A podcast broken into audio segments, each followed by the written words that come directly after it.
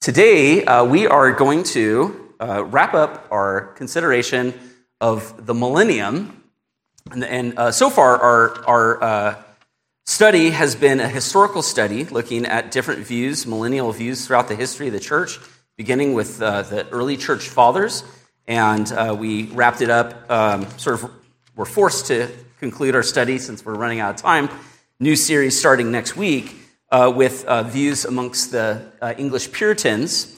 Um, but today I thought it would be helpful, since questions have arisen concerning the interpretation of Revelation chapter 20, that I would try in 30 minutes or less to explain to you what Revelation 20 means. Uh, so, the book of Revelation has often been called, an, uh, it's, it's been referred to by scholars as apocalyptic literature. Uh, coming from the Greek word apocalypsis, which means revelation or unveiling, which is actually the very first word of the book of Revelation. It says the revelation of Jesus Christ. Um, but uh, scholars have recognized that there is actually a whole genre of literature um, going back to the Old Testament and in the intertestamental times of what we might call apocalyptic literature, literature that is filled with um, sort of vivid uh, imagery and, um, and using vivid imagery to describe heavenly realities or future events. Okay? So Revelation is often lumped together with this apocalyptic literature genre, which I, I don't have a problem with. But if you ask the Apostle John, what, what did you write, uh, the last book of the Bible, what, what, how would you describe it? He would call it a book of prophecy. He says, actually, blesses the one who reads aloud the words of this prophecy. And I think that's perhaps a, a more helpful way of approaching the book of Revelation is to understand it as a book of prophecy. Because we already have books of prophecy in the Bible, right? That we can look to and understand and, and, and recognizing how it is that God communicated to the prophets. Um, he, he used a particular method. And more often than not, when God spoke to the prophets, he would do it in visions or dreams. So, visions and dreams. I don't know if anyone's had a vision, um, but you probably ha- you've probably had a dream, right? Not a revelatory dream, such as uh, as we read of in the Bible, but you know what it's like to dream, right? You're in your house, but it's not your house, and you're talking to someone, and then there's someone else, right? You don't take your dreams literally, in other words. Nor, uh, nor should we understand, uh, or, or when we look at the way in which God uh, has given visions, right, uh, to the prophets, we see that they're rich in imagery and symbolism. Okay, so think about the vision that Peter had in the rooftop at Joppa, right? A blanket coming down. What's on it? Well, all sorts of non kosher food, uh, animals, right? Um, there's lobster, there's pig, right? There's there's lizards, there's all this stuff. And what does Jesus say? Rise, Peter, kill and eat. Now, should we take that vision in an overly literal sense, as if to understand Jesus only communicating to Peter that he can expand his palate, uh, that he can have surf and turf, right? Um, is that it? Well, no, Peter makes it very clear when he goes to Cornelius' house that he has learned not to call any man common, and that whoever calls upon the name of the Lord will be saved. He understood a greater significance to the vision he had of animals on a blanket. Okay, pigs in a blanket.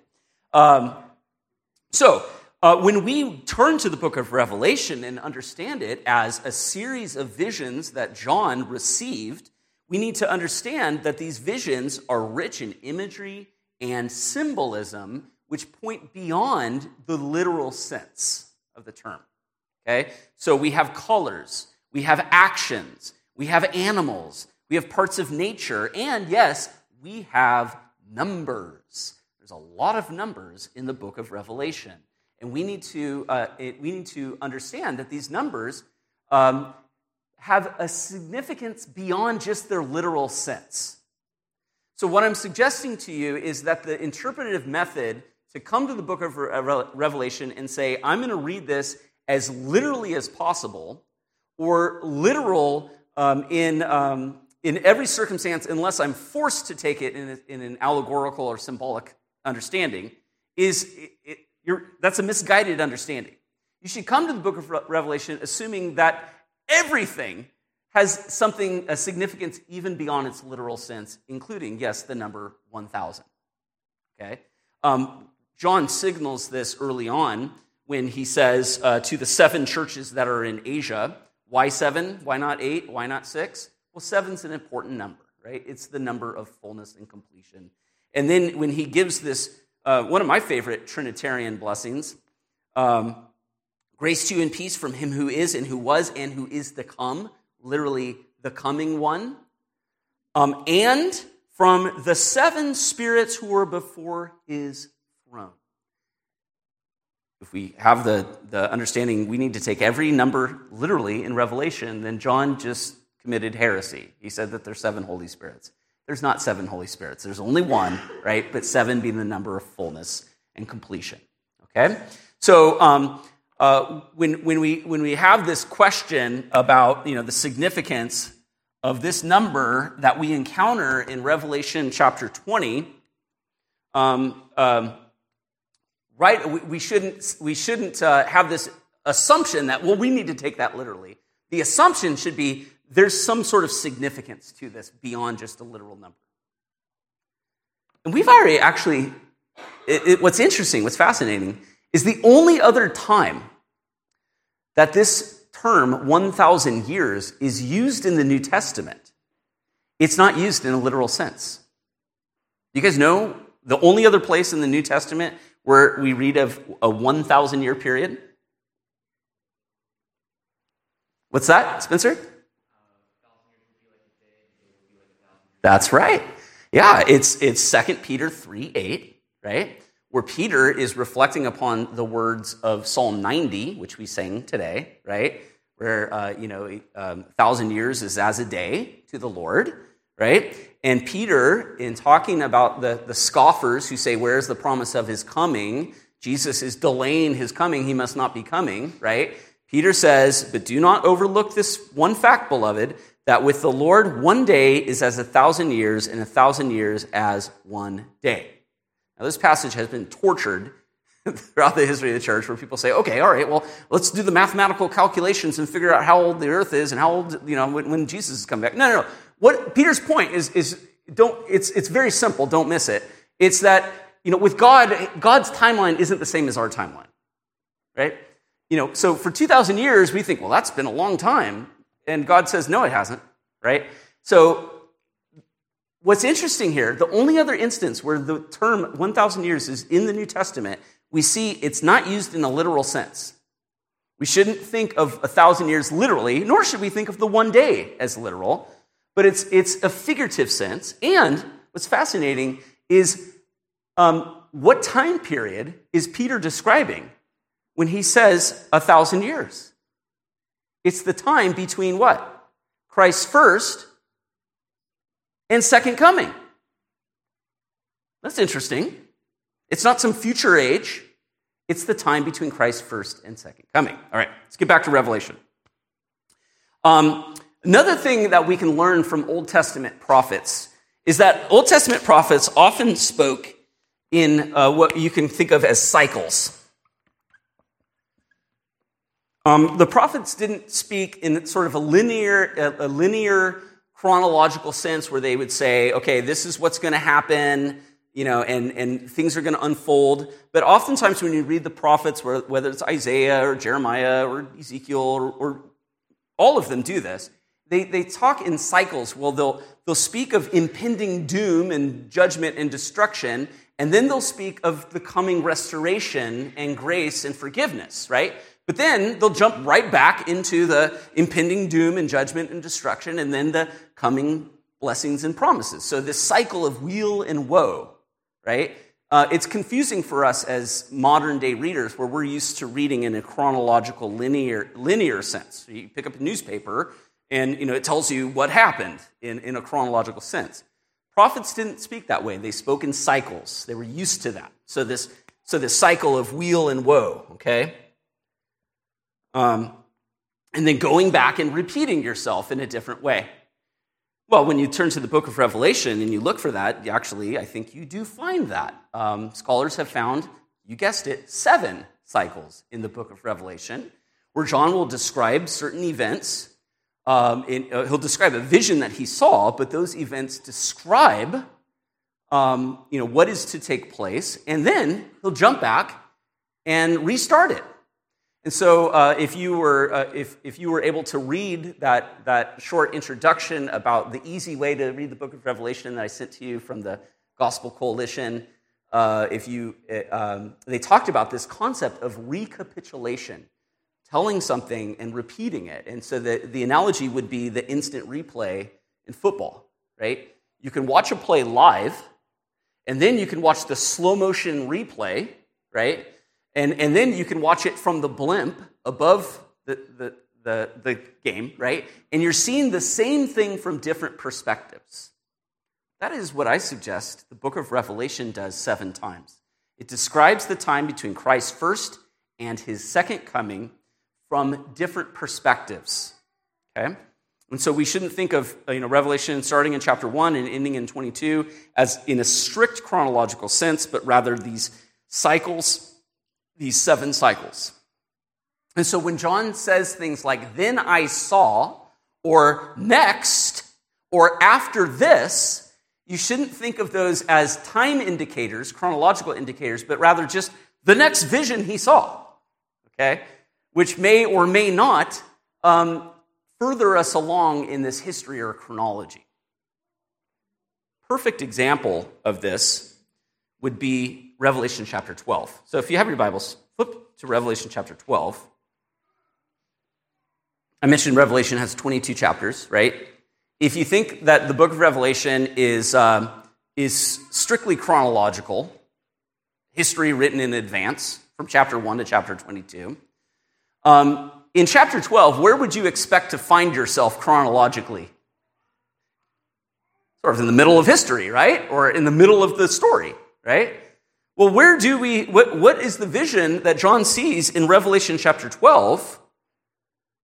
He says, And a great sign appeared in heaven, a woman clothed with the sun and with the moon under her feet, and on her head a crown of 12 stars. She was pregnant and was crying out in birth pains and the agony of giving birth. And another sign appeared in heaven Behold, a great red dragon with seven heads and ten horns, and on his head seven diadems. His tail swept down a third of the stars of heaven and cast them to the earth, and the dragon stood before the woman who was about to give birth, so that when she bore her child, he might devour it. She gave birth to a male child, one who is to rule all the nations with a rod of iron. Who's that? Jesus. What is this vision describing? The birth of Jesus, the birth of Jesus in Bethlehem, right? And you'll recall the order of Herod to destroy all baby boys in Bethlehem, right? Here, in a visionary sense, we're told of, of historical reality, right? But where are we in the history of, of the world? We're back at the beginning, the birth of Christ, his first coming. Okay? So, Revelation chapter 12, in the middle of the book, is taking us all the way back to Bethlehem. But what's fascinating is if you look back in chapter 11 with the seventh trumpet, verse 15, we read, Then the seventh angel blew his trumpet, and there were loud voices in heaven saying, The kingdom of the world has become the kingdom of our Lord and of his Christ, and he shall reign forever and ever. Okay, now I'm just going to ask, I'm not, I want you to ask yourself, when will the kingdom of this world become the kingdom of our Lord and his Christ? Uh, continue, uh, verse 16. And the 24 elders who sit on their thrones before God fell on their faces and worship God, saying, We give thanks to you, Lord God Almighty, who is and who was. What's missing there? Who is to come, right? Remember the Trinitarian benediction that opened up? Grace and peace be unto you from him who is and who was and who is to come literally the coming one. It's, it's, a different, it, it's, it's a different verbal construction than who is to come. It's literally the coming one. Okay? Now, why do you think John, uh, or why do you think the 24 elders omitted the coming one? He came. He's showing up right now. Okay?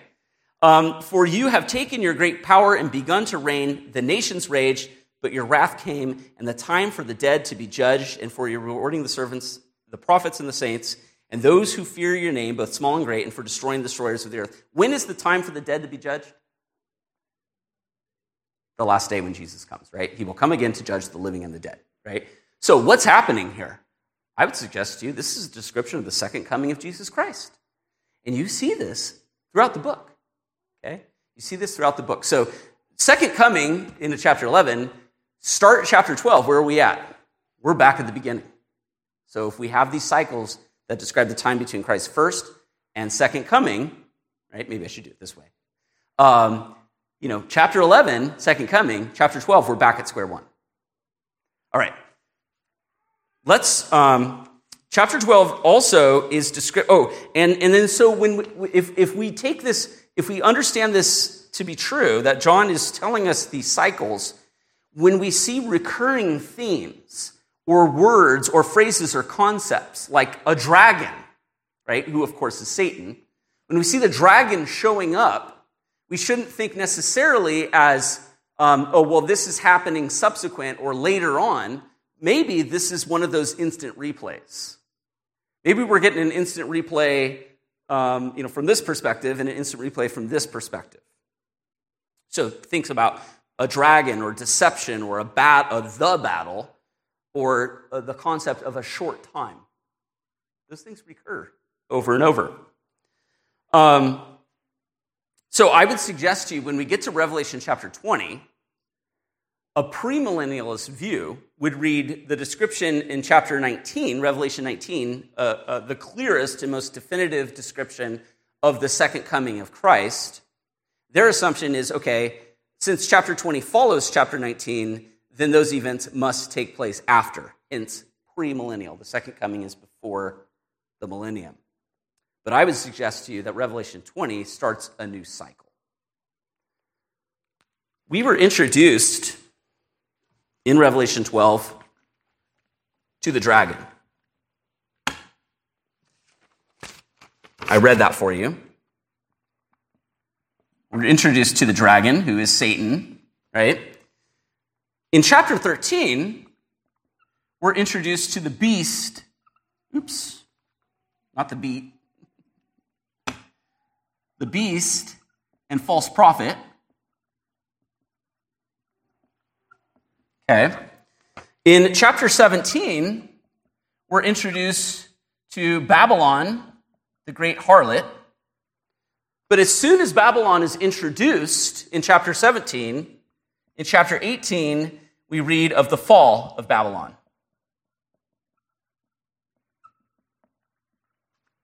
And then, if you continue reading in chapter 19, who is destroyed? Or thrown alive into the lake of fire.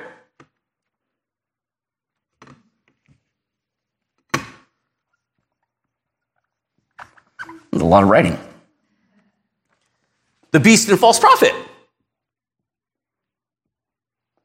Okay? Which leaves us, chapter 20, whose destruction should we expect following this? This is known as a chiasm because um, from the, the Greek word chi, which a letter, which is uh, inverted, right? So you accept the, the first will correspond to the last, so on and so forth, right? Whose destruction should we expect here? Who's left over? The dragon. Okay? And that's exactly who we see thrown alive into the lake of fire in chapter 20. So even that should set us up thinking these aren't, these aren't like separate events chronologically. This is the same thing, but described from a different perspective, with different enemies of God in mind being destroyed. Okay? So, all that uh, before, let's, let's turn to Revelation 20. I'll pause here and ask if there's any questions so far. Okay. Either I've completely lost you or I'm doing a really good job describing this, right? okay. So we read in Revelation chapter 20, John say, Then I saw. Now, again, when John says things like this, then I saw, or next, or after this, um, we shouldn't think necessarily as a strict, strict chronological indicator, as if these events are to follow what I said before, but just the next vision he received. Okay? And in this vision, he, we see John saying, I saw an angel coming down from heaven, holding in his hand the key to the bottomless pit and a great tra- chain. And he seized the dragon, the ancient serpent, who is the devil and Satan, and bound him for a thousand years, and threw him into the pit, and shut it, and sealed it over him, so that he might not deceive the nations any longer until the thousand years were ended. After that, he must be released for a little while. I want you to uh, hold on to that, that term, a little while. So, the nature of this binding. Uh, what is the, the nature of this binding of Satan? Um, I remember um, not only being told, but saying it myself that if Satan is bound today, um, how on earth is he still active? How on earth is, are things still so bad? Right? So that's, that's the classic argument against those who would say that Satan was bound in the first coming of Christ is, well, look at all the evil in this world. Doesn't, doesn't the Bible describe Satan as a roaring lion seeking whom he may devour? Doesn't Paul describe him as the prince of the power of the air, the spirit who now is at work in the sons of disobedience? How can Satan be bound if he is still active? And, uh, uh, and sometimes the retort is, well, he's bound, but he's on a really long chain. Doesn't describe a long chain here. Actually, it says that he's bound, he's in a pit, he's shut, and it's sealed over. So clearly, this binding has to be, um, it, I mean, if, if God's going to bind Satan, it's got to be bound, he's going to be bound better than this, right? We need to understand the nature of the binding. So keep your finger here and flip back to chapter 6, verse 15. I suggested to you that, that uh, these, we're, we're already being told about things like this, if indeed uh, there are these cycles. So, all the way back in the seven seals, so this is like the first cycle of, of judgments, the seals. There in verse 15, then the kings of the earth and the great ones and the generals and the rich and the powerful and everyone, slave and free, hid themselves in the caves and among the rocks of the mountains, calling to the mountains and rocks, Fall on us and hide us from the face of him who is seated on the throne and from the wrath of the Lamb, for the great day of the wrath has come, and who can stand? What's being described here? Second coming. The second coming. Okay? Who's, who's hiding themselves? Notice that list of people kings, the generals, the rich, the powerful, right? The, the, these are the, uh, uh, the people of this world who are opposed to God, okay? And again, remember, uh, when you see these themes recurring, or these names and titles recurring, we need to understand that perhaps uh, th- this is just another retelling of the story. So flip to chapter 12, verse 9. Uh, sorry, uh, jump back to verse 7. Now war arose in heaven, Michael uh, and, his arch- and his angels fighting against the dragon, and the dragon and his angels fought back, but he was defeated, and there was no longer any place for them in heaven, and the great dragon was thrown down, that ancient serpent who is called the devil and Satan and the deceiver of the whole world. And he was thrown down to the earth, and his angels were thrown down with him. And then uh, jump ahead to verse 13. And when the dragon saw that he had been thrown down to the earth, he pursued the woman uh, who had given birth to the male child. Um, and then, let's see here. Um, yeah, I'll just, I'll just keep reading. But the woman was given two wings of the great eagle so that she might fly from the serpent into the wilderness to the place where she is to be nourished, nourished for a time and times and half a time. The serpent poured water like a river out of its mouth after the woman to sweep her away with a flood. But the earth came to help the woman, and the earth opened its mouth and swallowed the river that the dragon had poured. Then the dragon became furious with the woman and went off to make war with the rest of her offspring on those who, who keep uh, um, who keep the commandment of God and hold to the testimony of Jesus. I, oh, here it is. Verse 12, sorry. This is what I meant to read. Therefore, rejoice, O heavens, and you who dwell in them. But woe to you, O earth and sea, for the devil has come down to you in, in great wrath, because he knows that his time is short. Recurring themes short time, chapter 20, a little while. Okay? So, I would suggest to you that what we read of, described in chapter 12, of Satan being defeated by Michael and the angels and cast down to earth, is the same thing as him being bound in chapter 20. And his short time describes, uh, uh, corresponds to the little while. What is the little while? What is the short time? Well, it's where he is unleashed, as it were, and, and able to you know, do his damage, do his worst. But it, it's a short time. It's a short time, okay? So, um, skip to chapter 16. This is the, the Battle of Armageddon, okay? Verse uh, 12. The sixth angel pour, poured out his bowl on the great river Euphrates, and its water was dried up to prepare the way for the kings of the east. Now, remember that group of people that in chapter 6 were saying, Fall on us. Uh, who can stand the wrath Lamb? What was the first group of people listed in that? The kings. Okay?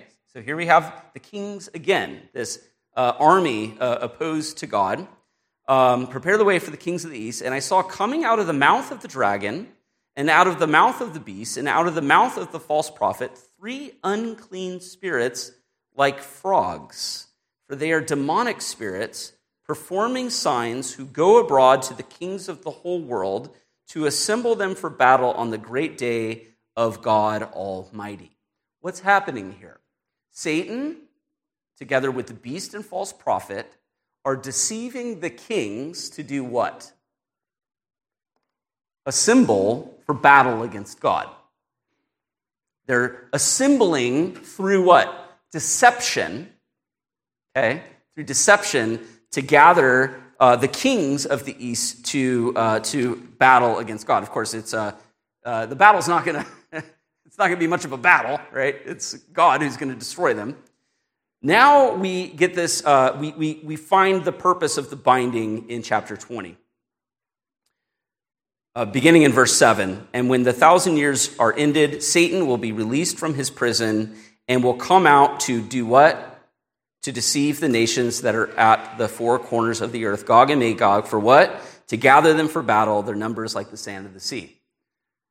Um, the purpose of the binding of Satan is, is not to limit all of his activity. Clearly, that's not the case. Clearly, Satan is still active. Uh, of course, he's only able to do what God allows him to do. The devil is God's devil, right? Uh, but uh, the, the, purpose, uh, the, the, the purpose of the binding is very narrowly defined in Revelation chapter 20. It's to prevent him from deceiving the nations, to gather them together, to, uh, to gather for battle for final day judgment. Okay? Um, so that's, you know, when people say, well, how can Satan be bound and stuff still happens today? Well, that's not the purpose of the binding. The purpose of the binding is to prevent, to prevent him from doing a very specific thing hastening the end of the world. I, I think of Satan as somebody who, you know, when you're like, you're playing with your friends uh, around the pool and they're trying to push you in the pool and you know you're going in, so what do you do? You grab them and you bring them in with you, right? Satan's like that. He knows he's, he knows he's defeated. He knows he's going down. What, what does he want to do? Well, he wants to drag as many people with his tail in with him and hasten the end. Okay? But he's prevented from doing that. So, that I suggest to you is the nature of the binding. What about the nature of the reign? Uh, we read in, uh, in, in, a separate vision, so, so framing, um, uh, framing the, the, the, the, description of Satan, the dragon, being bound and then unbound, frames this other vision that John sees in verse 4, where he says, I saw thrones and seated on them were those to whom the authority to judge were committed. Well, who's this? Going back to chapter 3, Jesus says to the church of Laodicea, The one who conquers, I will grant him to sit with me on my throne, as I conquered and sat down with my Father on his throne. Where is the throne that Jesus is describing? Is it on earth? No, it's in heaven. Right? It's in heaven. Jesus is promising to the conqueror, the one who overcomes, heavenly reign. Okay? And this is confirmed when we find the identity of those who are reigning as the souls of those who had been beheaded for the testimony of Jesus. We've already been introduced to these souls back in chapter 6, where we read in verse 9 When he opened the fifth seal, I saw under the altar the souls of those who had been slain for the word of God and for the witness they had borne. They cried out with a loud voice, O sovereign Lord, holy and true, how long before you will judge and avenge our blood on those who dwell on the earth? What are the souls of those who have been slain? What are they crying out for? Vengeance, but specifically second day judgment, second day coming, or final day judgment, right? Second coming, final day judgment. Then notice what John says. Then they were each given a white robe and told to rest a little longer. See that phrase? A little while, a short time, a little longer, until what? The number of their fellow servants and the brothers should be complete, who were to be killed as they themselves had been. What's happening during this little while? Satan is working. He's persecuting the church. His time is short. He could be released for a little while, right? They, had, they were told to wait a little while. What's being described here, it's the time between Christ and first and second coming, but that time is, is characterized as a little while, a short time. Jesus says to one of the churches, You will have persecution for 10 days. Does it literally mean 10 days? Or is that symbolic for a relatively short amount of time? I would suggest to you that's what it is. It's a relatively short amount of time. Um, so, what we read of in chapter 6, where they're crying out for, for vengeance and told to wait a little while, I think we're told in chapter 20 another perspective. What are they actually doing? Rather than just waiting, what are they doing? Reigning. They're reigning with Christ, just as he promised in chapter 3. Okay, first resurrection. So, uh, we're told uh, that they came to life and reigned with Christ for a thousand years. Now, notice, here's the thousand years thing. Don't take it literally. Thousand years obviously describes a long time, right? I mean, that's even how we use it today, right? It's a long time, as opposed to what? A little while. So, from the perspective of persecution, it's a relatively short amount of time. From the perspective of ruling and reigning with Christ, what is it? a long time. It's the same time, it's just a different perspective short versus long. Um, so we are told uh, that um, they came to life and uh, reigned uh, with Christ for a thousand years. The rest of the dead did not come to life until the thousand years were ended. This is the first resurrection. All right, so when we think of, when, when we read of first resurrection,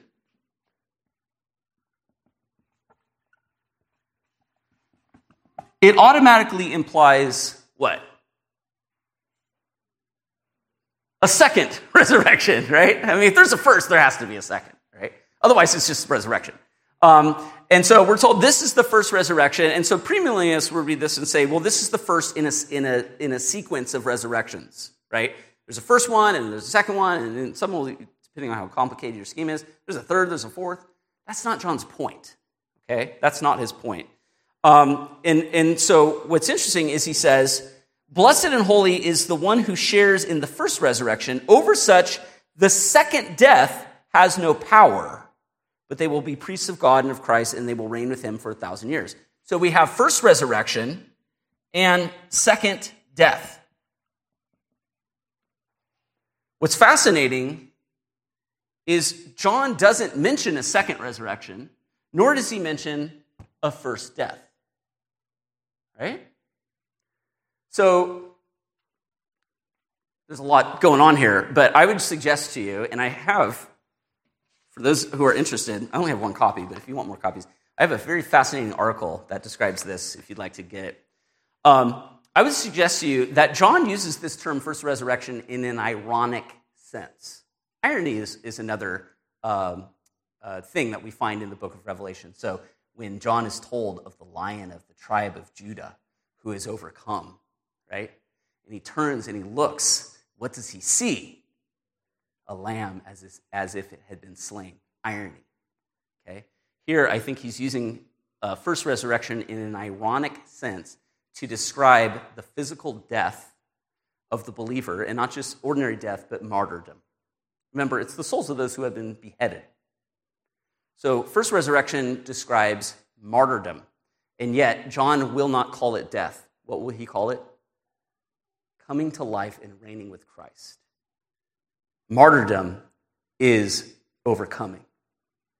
What the world perceives as defeat is actually victory. Okay? Now, second death. Who does John describe as those, uh, those who have this, who have the first resurrection? Second death has no power over them, right? Um, I, would, I would suggest to you that John uses second death in an ironic sense to describe not death, physical death, but the physical resurrection of the unjust for the purpose of judgment. We know Jesus told us that there will be a resurrection of the just and the unjust for the purpose of judgment. And yet, John will not call it a resurrection, he calls it the second death. Why? Because they've already physically died. So, so this, uh, this first, um, you know, you can think of first death as physical death, right? Second death for the unbeliever is resurrection for the purpose of being judged. Okay? So, there's a lot to the argument. If you want to read more, it's there. I think I got it all. And only two minutes over. Okay. Any, I dare not say, any questions or comments? yes. Sean.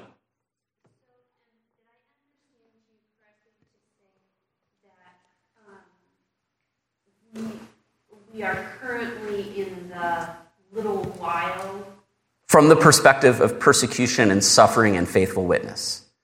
Uh, and that's the time that in, in, chapter 20, verse 3, that uh, Satan has been released for a little while. That's our current time. Yeah, so, so Revelation 20, um, it's using this little while in the sense where he is able to um, you know, do his worst and hasten final day judgment, right? but we've already seen this, this concept, short time, little while, as the time for faithful witness and persecution. But it's, it's, it's being described as a sh- relatively short amount of time. So you have the woman is, is to be fed for 1,260 days. Or it's described as a time, time, and half a time, three and a half years, right? Um, that's a relatively short amount of time, right? It's a relatively short amount of time. Um, but I would suggest that same time period, from the perspective of ruling and reigning with Christ, is described as a thousand years, a long time.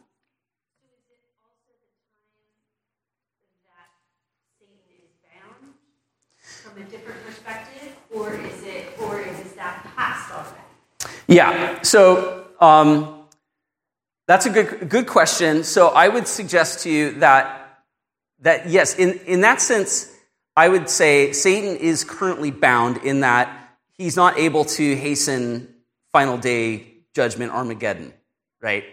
Um, but he will be un- unbound in that sense. So from for, and so all of these, it's, they're, they're roughly overlapping, right? There's, there's different things that are being taught with similar concepts, right? Um, but uh, so yeah, in that sense, I would say that Revelation 20 teaches that Satan is bound right now. Yes. Um, but that same, that it, it's, uh, the thousand years is the same as, you know, previously the short time. Joe?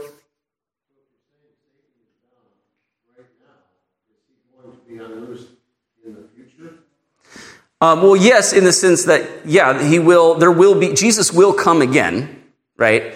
Um, but, yes, um, so, but I, I, am not, I'm not convinced that Revelation 20 requires us to affirm that, they, that there will be a, uh, that things will get like remarkably worse or that there will be this like major apostasy or like major you know, event immediately preceding the second coming of Christ. Um, I, it's, it's being told that the, the vision is, is describing something um, that, you know, it, it's, it's, described, it's, it's describing it in the sense of, you know, Satan gathering a battle, right? Gathering these kings from the east to battle against God. I am I'm, I'm not suggesting that's literally going to take place. Um, I'm not, not really answering your question careful or well. Let me, let me think about how I could formulate that a bit better. David?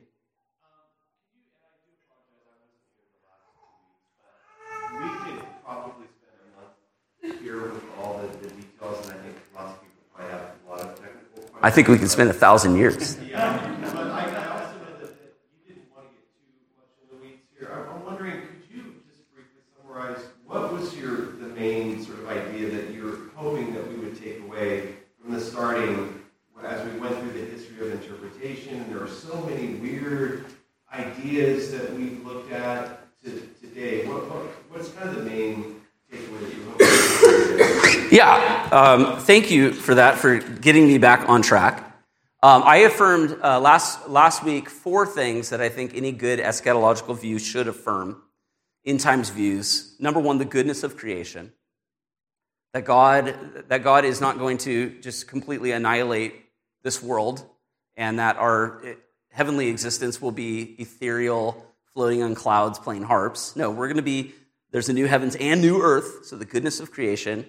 Um, the two age scheme that Paul talks about, this present evil age and the age which is to come, and not trying to impose a third scheme or a third uh, age uh, like the Montanists did with the age of the Spirit, for example. Um, the ordinary means of grace as the way in which Christ is building his church, and the reality of suffering and persecution and the need for faithful witness in this earth. And so, what I was, for, for the interpretation of Revelation 20, um, the one that I'm suggesting to you, and of course it's not the only one, and we're at liberty to you know, interpret this differently, is I feel like all of those things are being affirmed in, in my understanding of this. And most importantly, that this idea of suffering and persecution and faithful witness. Um, because first, that, you know, if you understand martyrdom to be first resurrection, that's that. Christine? Last one.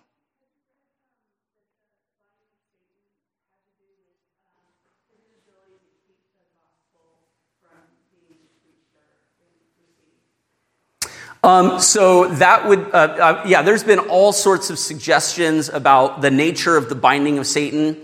Um, yeah, so preventing the gospel from going out.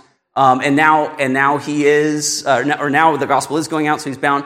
Um, I, I, would say, well, yeah, that's true, but is that, is that John's point in Revelation 20? I think he, he very narrowly defines it so that the, he can deceive the nations, right? So um, we need to, you know, there, there's a lot of like true doctrine that are imposed. It's right doctrine, wrong text, right? Um, chapter 12, he's kicked out of heaven for the purpose of he can no longer accuse the brethren. So he loses his standing in God's court. He's kicked out. So that's another. So it's another true thing, um, but it's uh, it. You need to look at the text specifically and ask what what is it being described? What's being described here? Okay, we are out of time. If you have more questions, feel free to come up. But we got to we got to break uh, for the kids. Dear Lord Jesus Christ, we do thank you that you um, are ruling and reigning over all, and that you will come again to judge the living and the dead. That you will glorify us together with yourself we thank you uh, for your promise uh, that we, to the one who overcomes, that he will sit with you on your throne together with your Father. We pray that you would continue to watch over us in such a way that not a hair can fall from our head. And we pray that you would bless us this week as we go about our daily lives. We ask all this in your name. Amen.